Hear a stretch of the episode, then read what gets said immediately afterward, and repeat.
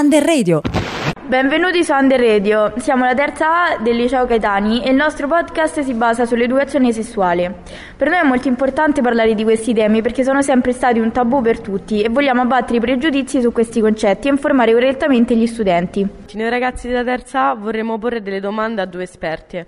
Prima di iniziare potreste presentarvi. Sono Elisa Vellani, sono una psicologa e psicoterapeuta, mi occupo tra le varie cose di come la sessualità si manifesta e viene vissuta durante l'intero arco di vita delle persone e di come corpo e la mente interagiscono e si integrano in questa particolare sfera dell'esistenza. Sono Beatrice Ermini, sono un medico, sono specialista in ginecologia e ostetricia, mi occupo in particolare di endocrinologia ginecologica, ossia di tutto ciò che riguarda il ciclo mestruale e la contraccezione. In particolare mi occupo anche di fisiopatologia della riproduzione umana, eh, di cui appunto sono docente al corso di ostetricia alla Università di Roma di Tor Vergata. Va bene, grazie Elisa e Beatrice. Ora possiamo partire con la prima domanda, ovvero come si fa a raggiungere un, un orgasmo per entrambi? Cominciamo a conoscere meglio questa fantomatica parola. Intanto una curiosità. Il termine orgasmo deriva dal greco e rimanda proprio all'idea dell'essere pieno, piena d'ardore e di voglia ardente e in effetti indica quel complesso evento psicofisiologico, cioè che riguarda sia il corpo che la mente, che costituisce l'apice dell'eccitamento sessuale ehm, come si riconosce, è caratterizzato da una serie di azioni eh, neuromuscolari involontarie, cioè non controllate dalla volontà, che culminano nell'uomo, per l'uomo nell'eiaculazione e per la donna in, in contrazioni perivaginali, cioè dell'aria intorno alla vagina. E, ehm, dal punto di vista invece psicologico eh, è accompagnato da un particolare stato di coscienza che viene ehm, eh, definito dalla maggior parte delle persone come intensamente piacevole. Mm, tutto questo processo dura una manciata di secondi, poco più, poco meno, e a seguito di questo c'è una risoluzione delle tensioni sessuali, c'è uno scioglimento delle tensioni sessuali si raggiunge l'orgasmo? Beh, dal punto di vista tecnico, in seguito a stimolazioni sia somatiche che psicologiche, cioè sia del corpo che della mente. Dal punto di vista corporeo, direi che è sicuramente importante, anzi eh, fondamentale conoscere il proprio corpo bene, prendersi il tempo di esplorare cosa mi piace e cosa no, quali sono le parti del corpo più sensibili e recettive, non solo dell'area genitale, ma di tutto il corpo, non dando per scontato che il modo in cui il corpo reagisce a, alla stimolazione, il modo in cui proviamo piacere sia uguale per tutte e per tutte, anzi. Mm, dal punto di vista invece psicologico, eh, come abbiamo visto proprio dal significato del nome, eh, questa componente gioca un ruolo fondamentale, tant'è che ad esempio eh, durante il sonno possiamo fare dei sogni particolarmente vividi e intensi e raggiungere l'orgasmo anche in assenza di una stimolazione ehm, corporea reale. E, ehm, d'altra parte numerosi fattori possono interferire per rendere meno piacevole il momento che sto vivendo, questo soprattutto quando in questa sperimentazione della propria sessualità entra in gioco anche un'altra persona. Quindi ad esempio ci può essere il timore di essere giudicati, sarò abbastanza bravo, brava, piacerò al mio partner, alla mia partner, Oppure posso sentire ad esempio di dover fare le cose di fretta o di dover rispondere necessariamente ai desideri o alle richieste dell'altro, anche se magari in quel momento non corrispondono ai miei desideri oppure posso ancora vivere il raggiungimento dell'orgasmo come una performance, una prova da dover superare. Insomma, per potersi concedere di sperimentare questo stato così intenso e piacevole, forse sembrerà una, un po' una contraddizione di termini, ma è veramente necessario sentirsi tranquilli e tranquille che quello che si sta vivendo è un evento, diciamo, sicuro da tutti i punti di vista. Sicuro perché c'è, un, ad esempio, magari un clima di fiducia e di rispetto reciproco, eh, e sicuro perché magari si sono prese le, le, giuste precauzioni, si è fatta attenzione affinché si, eh, il contesto che stiamo vivendo, la situazione che si, stiamo vivendo ci metta a proprio agio e si sia liberato uno spazio anche mentale per concedersi di concentrarsi su, sugli aspetti aspetti piacevoli dell'esperienza. Grazie per questa risposta. La seconda domanda invece è Se si prende la pillola, come si fa a sapere la conseguenza che ha nel nostro corpo? Allora, esistono molti pregiudizi sugli effetti negativi collegati all'uso della pillola contraccettiva, ad esempio la comparsa di cellulite oppure l'aumento del peso corporeo. In realtà la pillola anticoncezionale, proprio per raggiungere il proprio scopo, crea un nuovo equilibrio ormonale. Questo nuovo equilibrio ormonale comporta in realtà anche numerosi vantaggi, ad esempio ovviamente la diminuzione dei dolori mestruali, la diminuzione della peluria e dell'acne e ovviamente rende il ciclo regolare. Quindi non è possibile generalizzare su quelli che possono essere gli effetti della pillola anticoncezionale sul corpo di una donna, di ogni donna.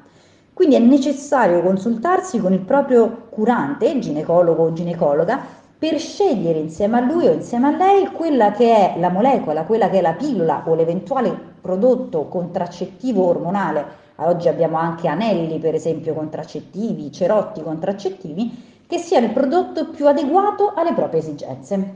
Grazie per la risposta. La terza domanda è come si fa a far capire al tuo partner cosa vuoi a letto? Allora, questa è una domanda interessante alla quale potrei dare una risposta molto semplice, ovvero utilizzando tutti i canali comunicativi a nostra disposizione. Quindi parlare con il proprio partner, la propria partner, raccontare ciò che ci piace di più e ciò che ci piace di meno, ehm, sia durante l'intimità che fuori dall'intimità, oppure mostrare mh, al proprio partner eh, quali parti del corpo sono più recettive, qual è il modo migliore per noi per, per essere stimolate. Eh, nella realtà dei fatti però molte coppie, anche coppie che sono, stanno insieme da, da, anni, non comunicano su questi aspetti, non si raccontano, non condividono fantasie, desideri, aspettative, non si aiutano reciprocamente nel ehm, esplorare eh, aspetti della propria sessualità che potrebbero eh, in qualche modo essere più gratificanti. Mm, un suggerimento per migliorare questo aspetto di, di, comunicazione è sicuramente quello di partire dal garantire una base di, come sempre, fiducia e rispetto reciproco e a questa ricetta aggiungerei anche una buona dose di eh, genuina e vera curiosità nei confronti di se stesso e dell'altro. Eh, a volte può essere più semplice eh, partire dai, eh, dal condividere, dal raccontarsi anche eh, piccoli, grandi imbarazzi e pudori che possono essere molto naturali nella, nella sfera della sessualità, a volte anche buffi. E, mm, darsi la possibilità anche di riderci su, di rider su delle cose che che funzionano più, più, o meno bene o delle cose che non funzionano affatto, delle cose che ci piacciono e delle cose che ci piacciono meno. Ok, le domande sono finite, grazie per il vostro tempo che ci avete dedicato. Vi lasciamo con il pezzo di Tanti auguri di Raffaella Carrà. Dove tu ti addormenterai, ma girando la mia terra io mi sono convinta che non c'è odio e non c'è guerra, quando a letto l'amore c'è. Trieste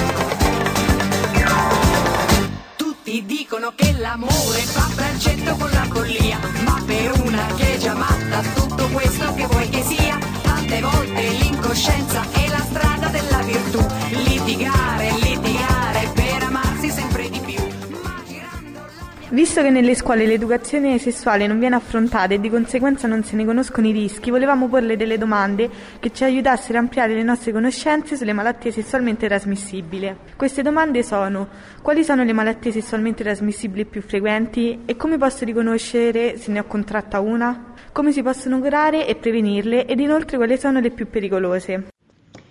Allora, per malattia sessualmente trasmissibile si intende una malattia infettiva che si trasmette in occasione di attività sessuali, inclusi i rapporti orali e anali.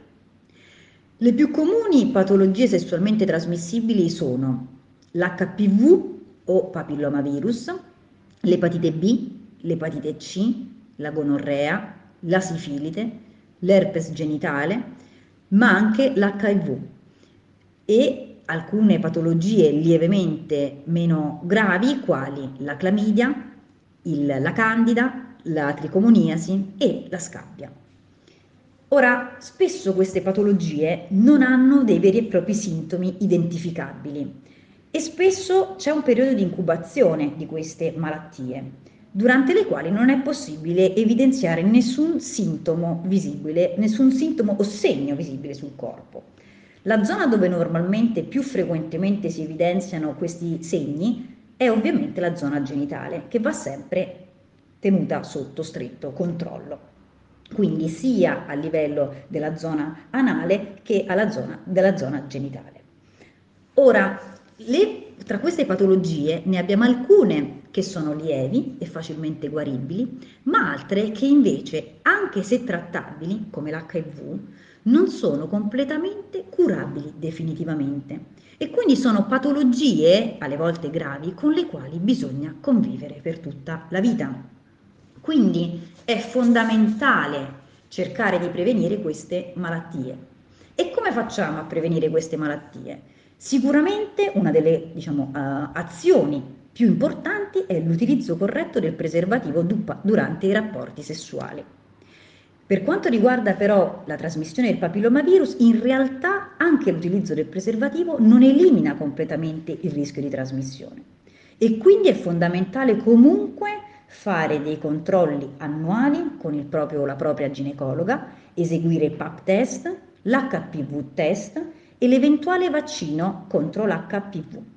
E quindi anche per l'uomo è importante andare spesso a ispezionare la zona genitale, andare a vedere che non ci sia comparsa di verruche o arrossamenti o secrezioni particolari e quindi in caso eseguire un controllo con il proprio andrologo. È possibile poi eseguire degli esami ematici per cercare nel sangue appunto segni di queste infezioni oppure esami eh, del- delle secrezioni, dei fluidi biologici come tamponi vaginali oppure la ricerca dei germi nel, nel- nel liquido spermatico. È fondamentale inoltre in caso di infezione avvertire il proprio partner per fare in modo che anche esso si possa curare ed evitare che il contagio quindi si propaghi. Adesso vi lasciamo con la canzone Sesso occasionale di Tananai.